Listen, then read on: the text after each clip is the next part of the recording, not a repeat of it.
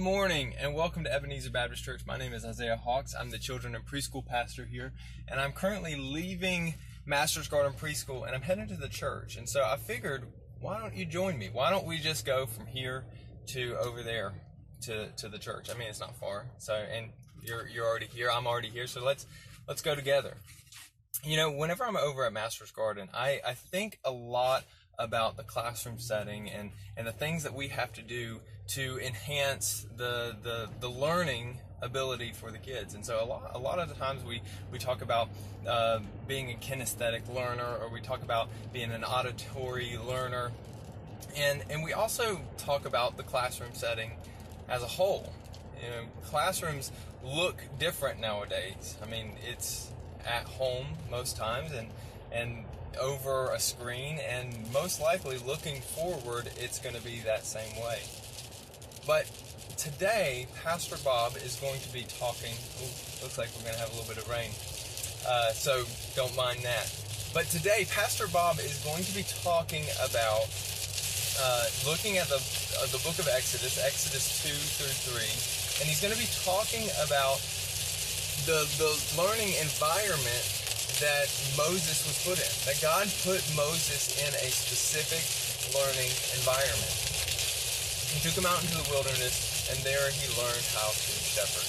And so today, as Bob leads us through, may we also think and, and put our thinking caps on to the environment that we need to be in for spiritual growth or maybe the, the environment that God is putting us in to make sure that we are spiritually equipped for the next step.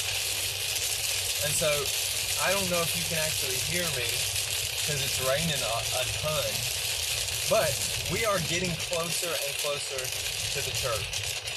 And I have a surprise for you. Pastor Bob, I mean, Pastor Jeremiah is going to be standing in the front and he's asked if he could just kind of pray with us today. So, as we talk about your best learning environment, may we just be thinking about who God is and all of this stuff. So, here is Jeremiah. Let's see. I think it's raining a little bit. All right, here's Jeremiah. He's going to pray with y'all. Good morning, Ebenezer Church family. I'm Pastor Jeremiah Chapman, and uh, I'm glad you're here. Uh, well, you're not here, but we're here virtually together. So I wanted to take you through the doors of the church this morning. You know, gathering together as Christians is such an important part of who we are as the church and the body of Christ. But I actually wanted to take you through the doors with me this morning as we get ready to worship and get our hearts and minds ready. Now, I wish more than anything that you were here with me this morning, and I bet that you do too. But this morning, we want to have an environment, just like we were here in the church, that where we could pay attention and where we could learn from God and hear together. So as you're watching this, just remember that we are all together as we're watching this and that we are worshiping together. So let's pray now. Heavenly Father, we thank you for the opportunity for us to gather, even if it's virtually. But God, we believe that the same spirit that raised Christ from the dead and the same spirit that's existed in the church and empowered the church for many years is empowering us now, even though we're together but apart. So this morning, help us to prepare our hearts and our minds as we get ready to hear your word, what your word has to speak to us this morning. And we thank you for it all, Lord. In Jesus' name, amen. All right, if you will, let's go inside.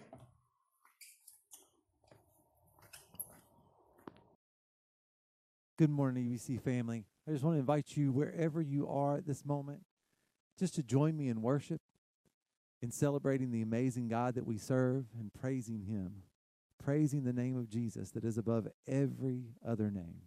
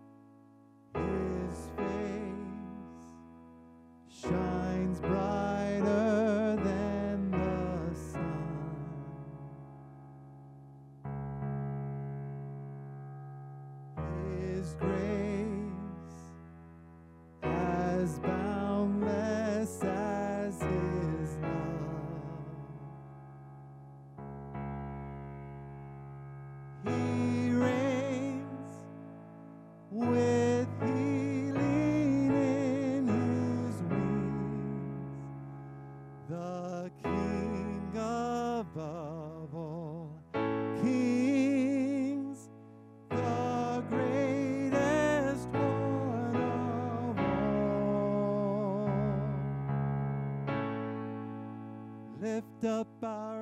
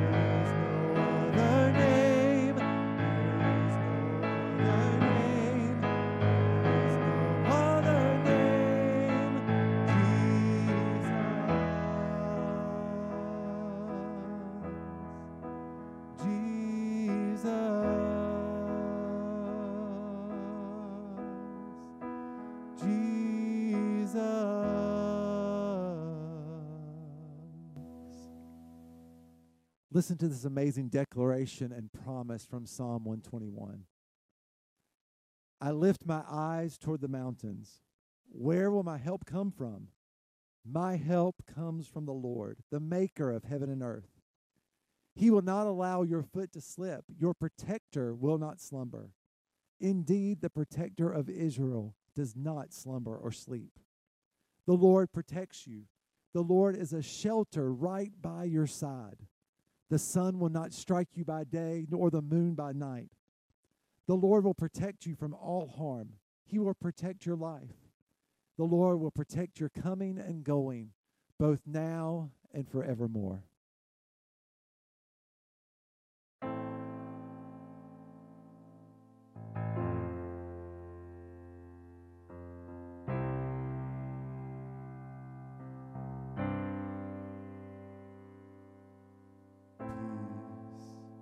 Bring it all to peace. Storm surrounding me, let it break. At your name, still, call the sea to still, the rage in me to still every wave.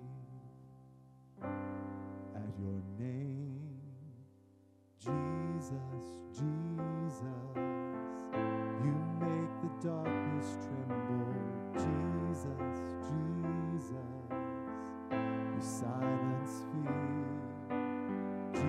Jesus, Jesus.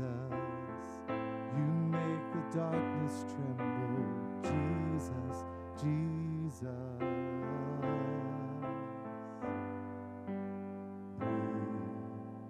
Call these bones to live call these lungs to sing once again. I will praise Jesus, Jesus. You make the darkness tremble, Jesus, Jesus.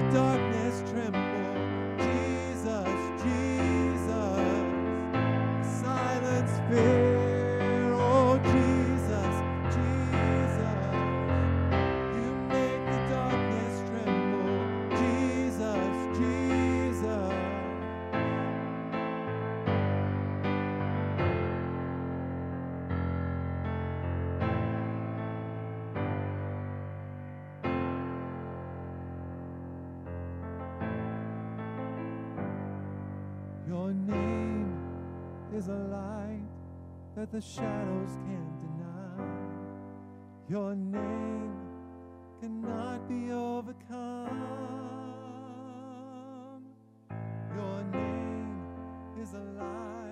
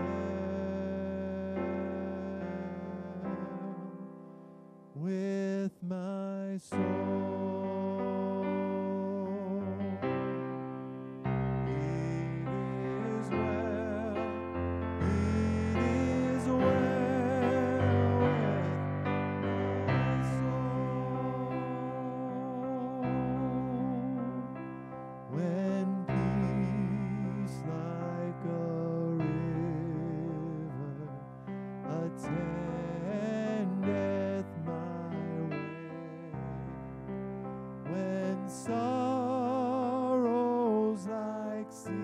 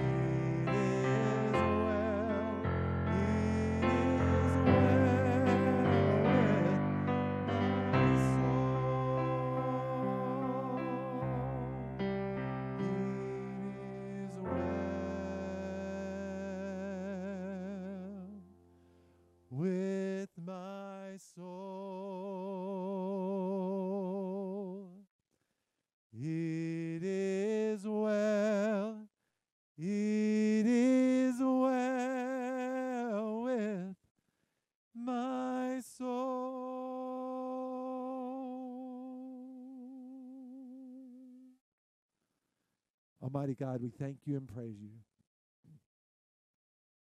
for being our help in time of struggle. God, I praise you that when I look to you in whatever sorrow, in whatever joy, in whatever circumstance or experience, God, I can say that it is well. Because, God, I know that you are the one who makes the darkness tremble. God, you are the one who overcomes all fear, all sorrow, all doubt, all frustration, all shame, all sin. It's in the power of your strong name that we have victory. And it's in your name that every knee will bow in heaven and on earth and under the earth, including my knee, Lord.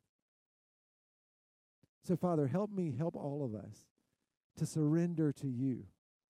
Because, God, it's in that surrender that we find your strength, that we find your peace, that we find your power.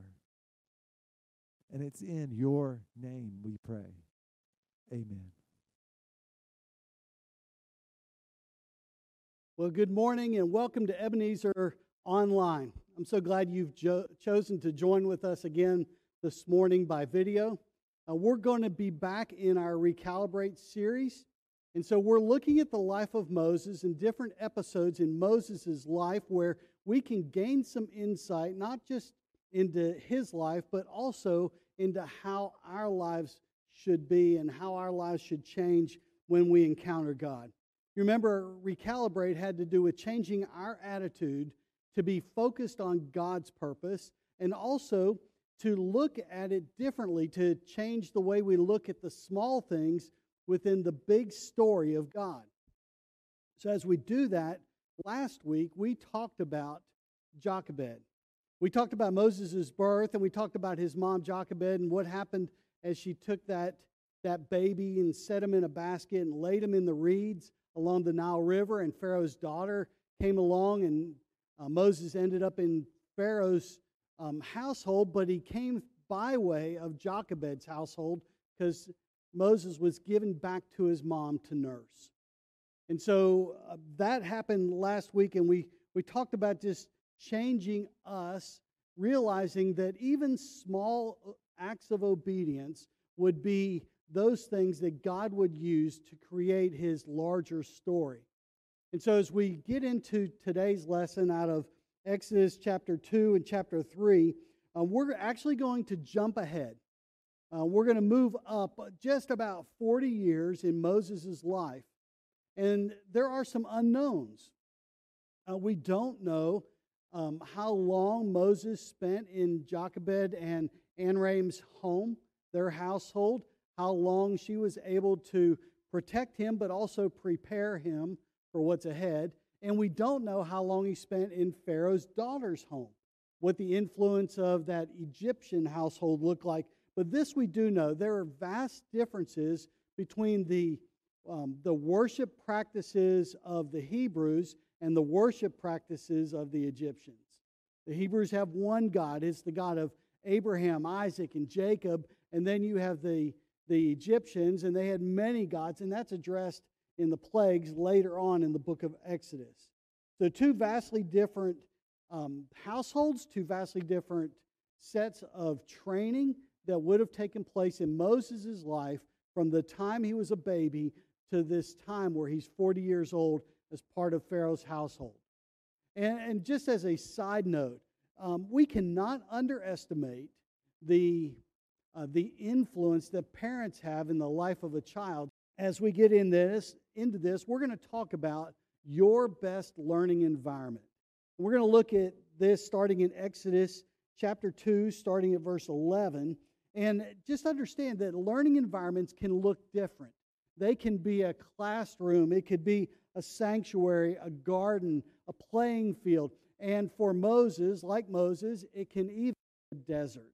So let's look at Exodus chapter 2, starting at verse 11. It says, One day when Moses had grown up, he went out to his people and looked on their burdens.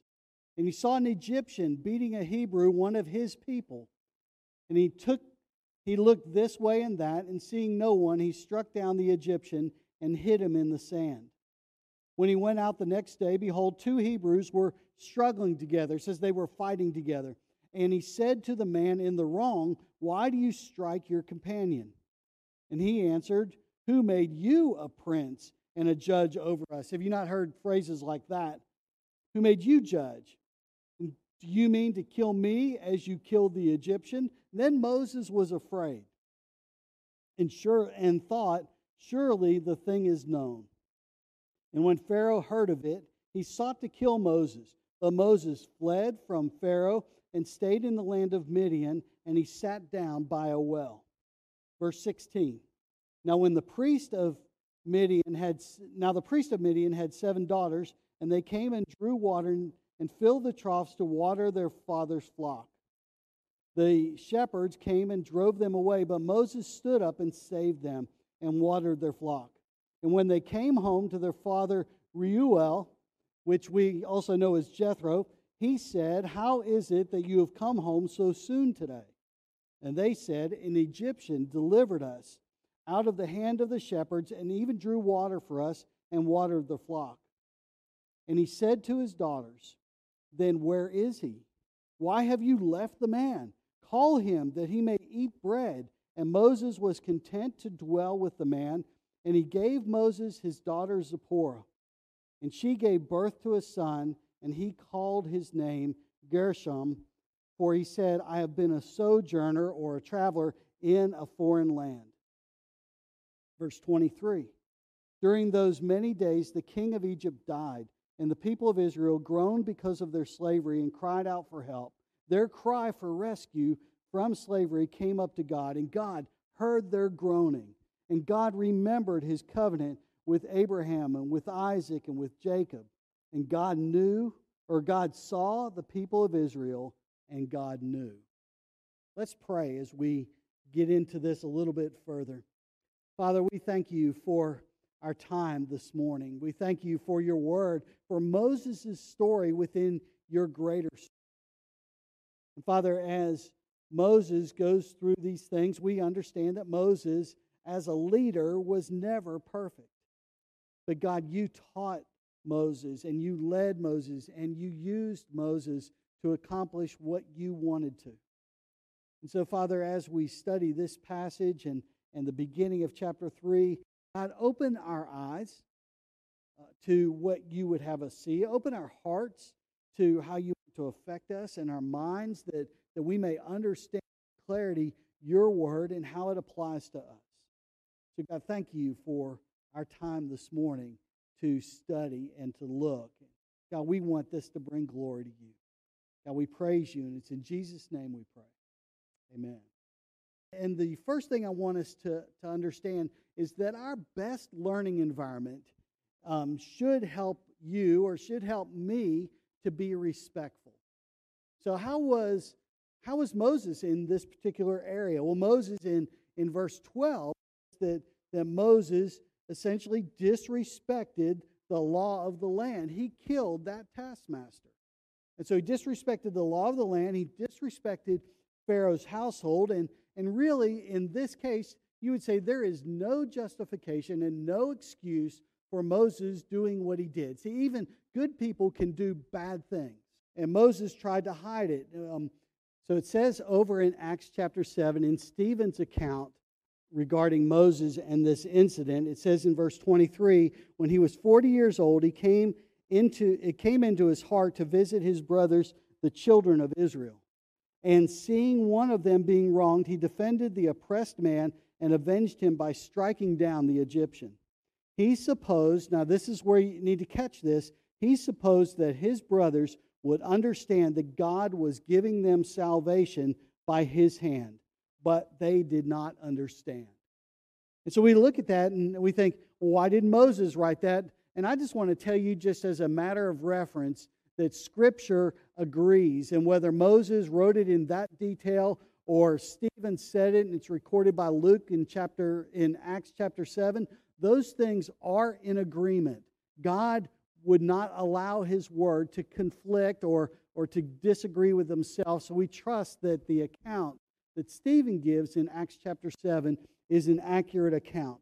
And so we look at that. Moses, at the very least, he assumed his role was Savior. And he, he assumed a couple other things. He assumed that no one would notice. It, look it says. It says he, he looked both ways and thinking he could get away with it, thought that nobody would notice. He also assumed that God would not care, that, that the end would justify the means.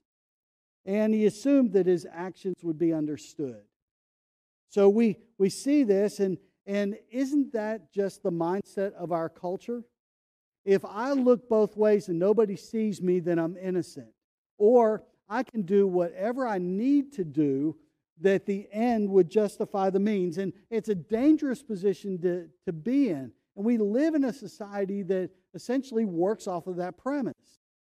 We can do whatever it is we need to do if we can accomplish this by doing it, even if it's illegal, even if it's wrong, even if it goes against God's word.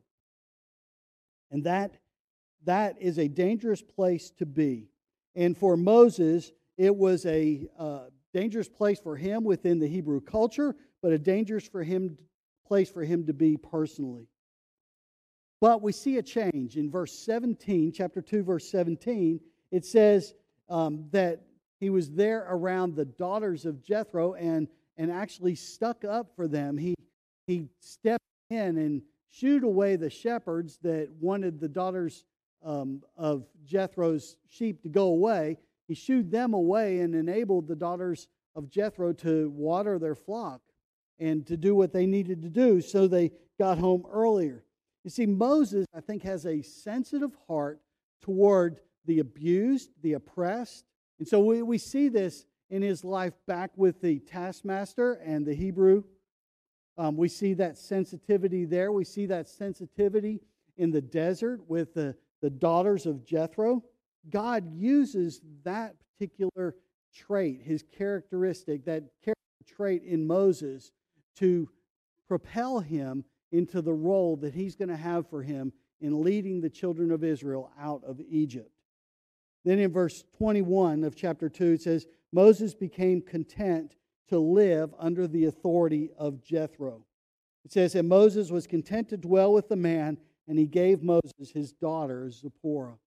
And he was now willing to fall under somebody else's authority besides the authority of Pharaoh. And so what we see is we see this transformation in Moses' life from being disrespectful to being respectful. The second point for us this morning, not just um, this, um, your best learning environment should help you be respectful, but it should help you to be teachable. Moses goes to the desert um, to the area around Mount Horeb, and we know that also as Mount Sinai. And he stayed there. And it says in verse 23 During those many days, the king of Egypt died, and the people of Israel groaned because of their slavery and cried out for help. So Moses goes to this place, and for many days, and we really don't have a way to quantify the, the many days, but let me ask you this with regards to COVID 19, with regards to social unrest or civil unrest, um, with regards to being out of the church building or your work environment looking different or putting on masks when you don't want to put on masks, how many days is many days? You see, we're, we're already there, aren't we? We, we want that kind of be over and we want to get back to this sense of normalcy and we don't get to do that, but when you, at least not right now. But, but understand that God is working in Moses' life, and it's, it's 40 years. Do we want this to last 40 years? Absolutely not. But what is the time frame for God? What will God do in this time frame where we feel so pressed to, to move forward? God may be saying, slow down and learn. Slow down and be teachable. Wait on me and see if I won't provide something that's greater than what you can imagine. Our job at this point is to step into that desert or into that other classroom and allow God to teach us. So, what takes place in Moses' life? Well, there's, I think there's a transformation that takes place on several different fronts. Um, one is physical, just the physical, the, the moving from Pharaoh's household and all the luxuries of that to moving into the desert with Jethro and his family as a shepherd. I mean, that's there's a, a wide range. It's different than moving from um, uh, just a small house to a big house or a big house to a small house. We're talking grandeur to nothing. And so this physical transformation takes place, but the, I think there is a much more important transformation that takes place in the life of Moses. It's the emotional and the spiritual transformation that takes place that sets him up for leading the children of Israel out of Egypt.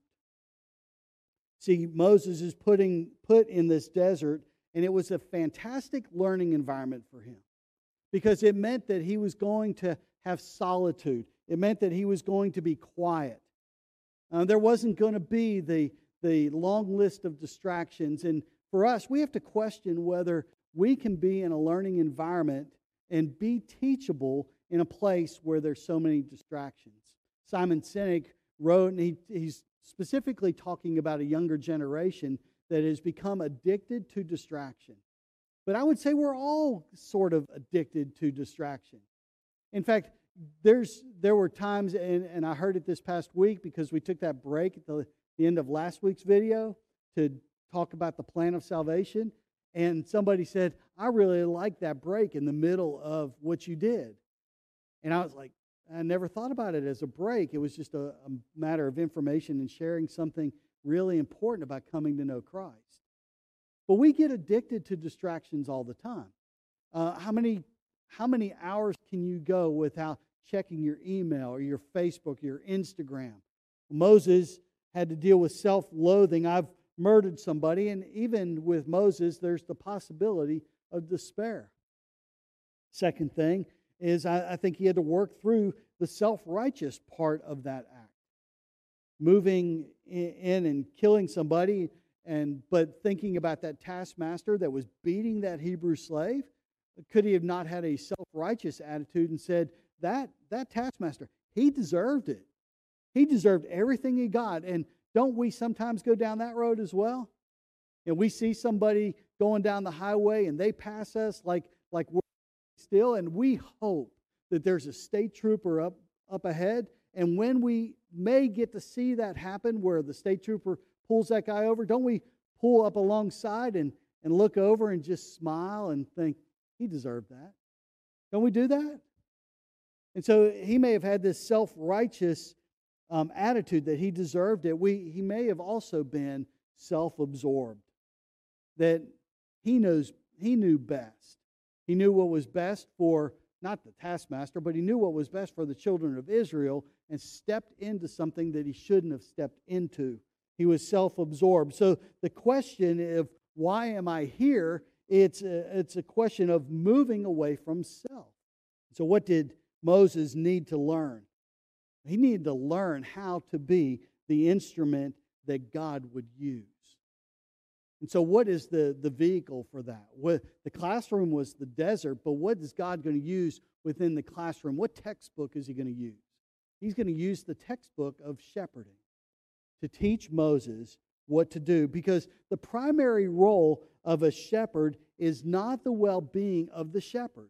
The primary role of the shepherd is the well being of the sheep. We can look at John chapter 10. It says, I am the good shepherd. The good shepherd lays down his life for the sheep.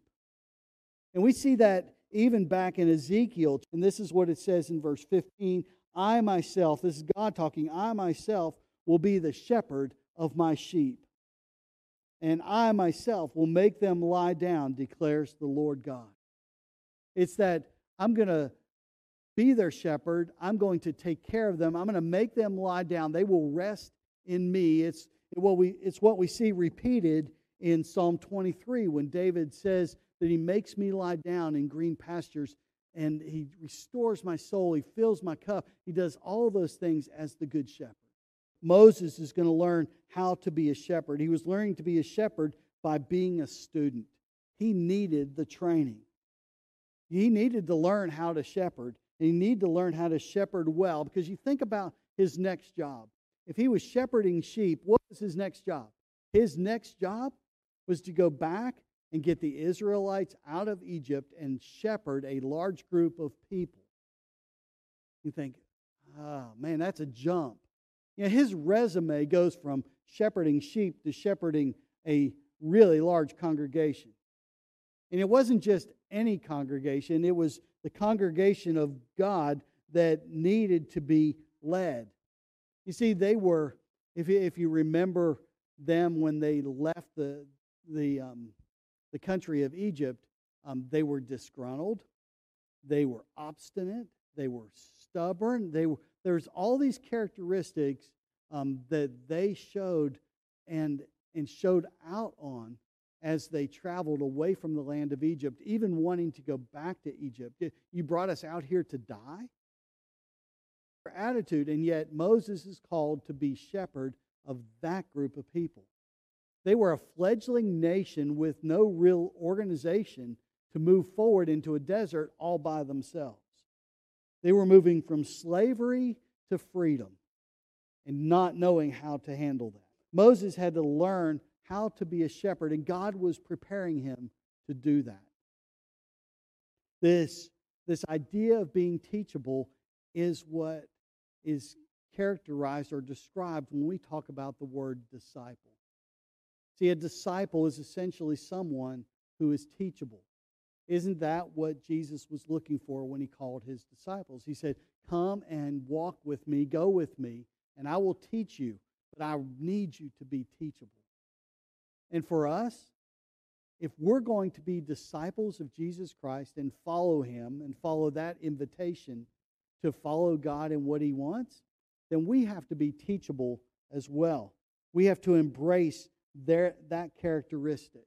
If we have a God that's big enough, if our picture of God is big enough, if our understanding, or maybe it's not, shouldn't be an understanding, but our concept of God is big enough, being teachable is a job for our entire life. It's, it's a characteristic that we would embrace until we die. And if you think you've arrived, then you are one of two things. You're either deceived or you're dead. That's the, that's the bottom line. Because we have to be teachable as a disciple of Christ. We, we are before a, a vast God, a mighty God, the God of all creation. And when God invites us to follow him through Jesus Christ, and we say, God, I want my sin to not be in the way. I want to ask for your forgiveness, invite you into my life, and allow your and have your Holy Spirit dwell within me. We're asking God to teach us to be more like Jesus and to mature in Him. Doesn't make us perfect, but it does make us saved. It does make us secure in Christ. Do we need possess the heart of a learner? Absolutely. And so we need to be learning how to be respectful and we need to develop our teachable spirit. But also, being teachable is a prerequisite to being used, to being usable. The third point in your outline this morning is that the best learning environment or your best learning environment should help you be usable. And so we let's look at chapter 3 because Moses makes this transition. He's very confident settled in being in Jethro's household, but he goes out to tend that flock and we see in verses 23 through 25, we see this transition take place where it says that God remembered. And it's not that God forgot, it's, it's more like um, he knew it, but God, in his timing, was going to move. And so it says in verse 1 of chapter 3, and we'll read down just a little ways. Now Moses was keeping the flock of his father in law Jethro the priest of Midian, and he led his flock to the west side of the wilderness and came to Horeb, the mountain of God. And the angel of the Lord appeared to him in a flame of fire out of the midst of a bush. And he looked, and behold, and the bush was burning, yet it was not consumed. And Moses said, I will turn aside to see this great sight, why the bush is not burned. And essentially he says, I'm going to turn and look consciously, I'm going to turn and watch this. And when the Lord saw that he had turned aside to see, God called to him out of the bush, Moses, Moses. And he said, Here I am. Now, now, I don't know about you. What would you answer if a burning bush called out to you? I guess you'd say, Here I am. Have you ever been in a place where you didn't see the person in the room and they called out your name? You kind of look around like, uh, Who is that? Well, in this case, it was God talking to Moses. He said, Here I am. And then he said, God said, Do not come near. Take your sandals off your feet, for the place on which you are standing is holy ground. And he said, I am the God of your father, the God of Abraham, the God of Isaac, the God of Jacob. And Moses hid his face, for he was afraid to look at God. Much the same response that we see in Isaiah chapter 6, in that vision of Isaiah's, where he's in the throne room of God, feeling very unclean before the holiness of Almighty God. Then the Lord said, I have surely seen the affliction of my people who are heard their cry because of their taskmasters. I know their sufferings, and I have come down to deliver them out of the hand of the Egyptians and to bring them out of the land to a good and broad land, a land flowing with milk and honey, to the place of the Canaanites, the Hittites, the Amorites, the Perizzites, and the Hivites and the Jebusites. And now, behold, the cry of the people of Israel has come to me, and I have also seen the oppression with which the Egyptians oppressed them. Remember the characteristic in Moses' life, his nature, to watch out for the oppressed and the abused. He said, Come, I will send you to Pharaoh that you may bring my people, the children of Israel, out of Egypt. But Moses said to God, Who am I that I should go to Pharaoh and bring the children of Israel out of Egypt? Verse 12 God, he said, But I will be with you, and this shall be the sign for you that I have sent you. When you have brought the people out of Egypt, you shall serve on this mountain. Man, what an incredible, what an incredible promise of God. He calls him to be usable, to go back and get the children of Israel out of Egypt. And Moses is familiar with the household of Pharaoh. Maybe not the Pharaoh of the day, but he's familiar with the, the regalia and, and the, the splendor of the Egyptian Pharaoh's household. And realizing he's now a shepherd, and God's asking him to move from that shepherd, physically from that shepherd place, back to the household of Pharaoh to draw out the people of Israel. He says, Come, come, I will send you to Pharaoh, and you will bring, bring my people, the children of Israel, out of Egypt. That word come is the, the um, Hebrew word halak, and it, and it means to walk, and it's, it's what we read about in so many places in Scripture where God calls us to walk or have a lifestyle that is centered around Him. Well, how does that happen? That walk happens when we walk with God. It's not a, an isolated walk. Moses is being invited to come alongside God and, and God with him alongside Moses to go back to Pharaoh and take the people out of Egypt. But Moses' Moses' response Who am I? Who am I that I should go back and do that? And essentially, he's saying, I'm not worthy to go back. And if you remember my story, God, I may have disqualified myself when I killed that Egyptian taskmaster. Do you remember that story? So he may have he may have thought, I'm not worthy to go and do this. And then even the burden of shepherding this large group of people. It was a really big job.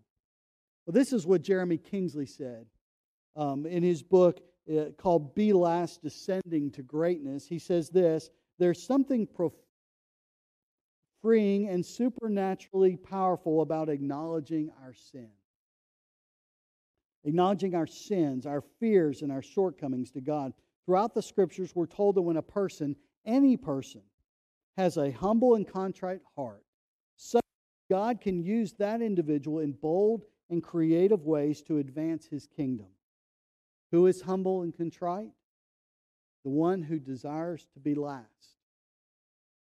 Doesn't that sound like something that Jesus promoted when he was talking about the places in his kingdom? That the first will be last? and that we become, as we grow up and mature in Him, that we won't be the one served, but we'll be the one serving. As He came to serve and, and to seek and to save that which was lost, wasn't that what Jesus portrayed when He came as, as God in the flesh? Sure, it was. Moses is in that place, and God has forgiven him. They've done some business, and God calls him. And what we see in verse 6 of chapter 3, we see God identifying himself. God identifies himself. It says, And he said, I am the God of your father, the God of Abraham, Isaac, and Jacob. And at that, Moses hid his face. And then, but we also see Moses has a crisis in verse 11, this call that goes out. But Moses said to God, Who am I that I should go to Pharaoh and bring the children of Israel out of Egypt? And then in verse 12, this, this great passage where God offers assurance. It says, But I will be with you, and this shall be the sign for you that I've sent you, that you have brought the people of out, of out of Egypt. You shall serve God on this mountain.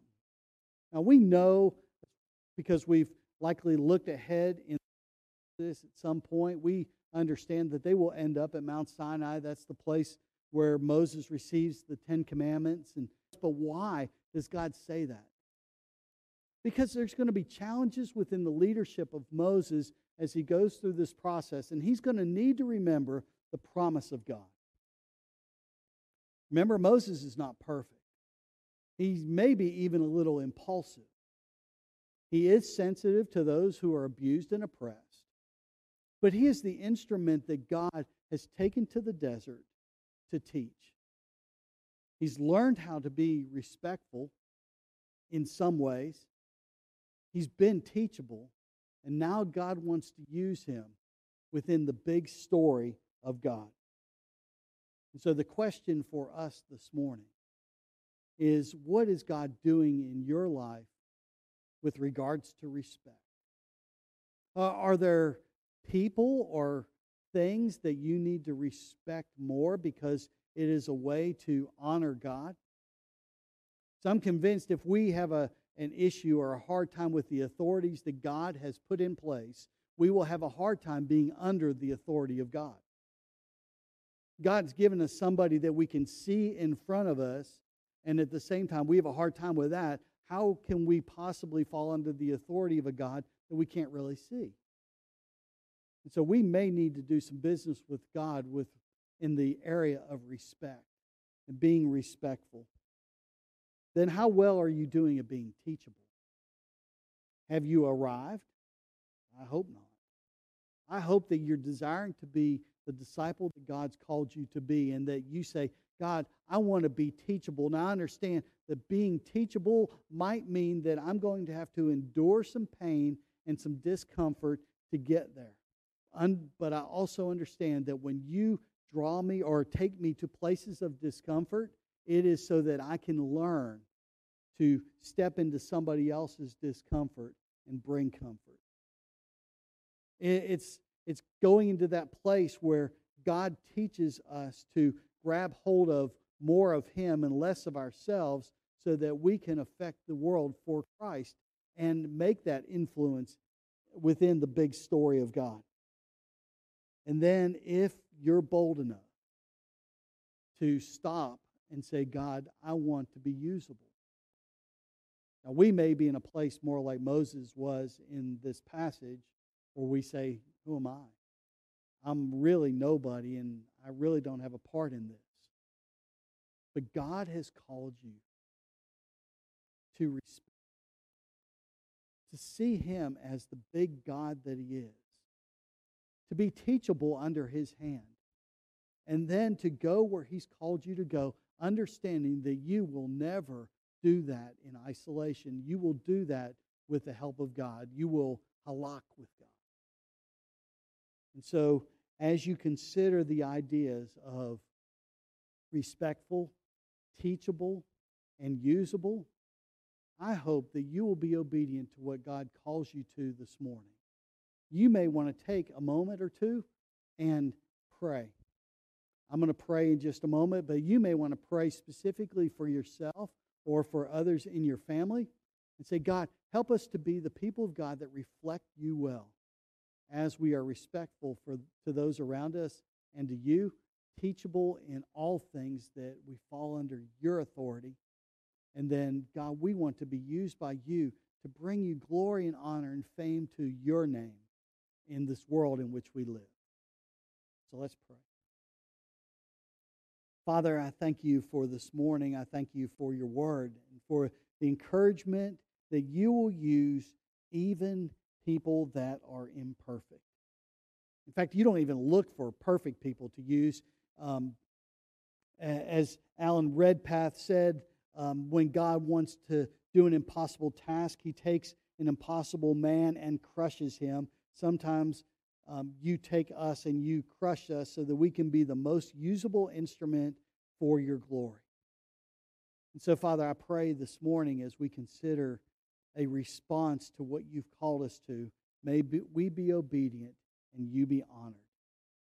God, thank you so much for our time this morning, even in this way of doing worship by video.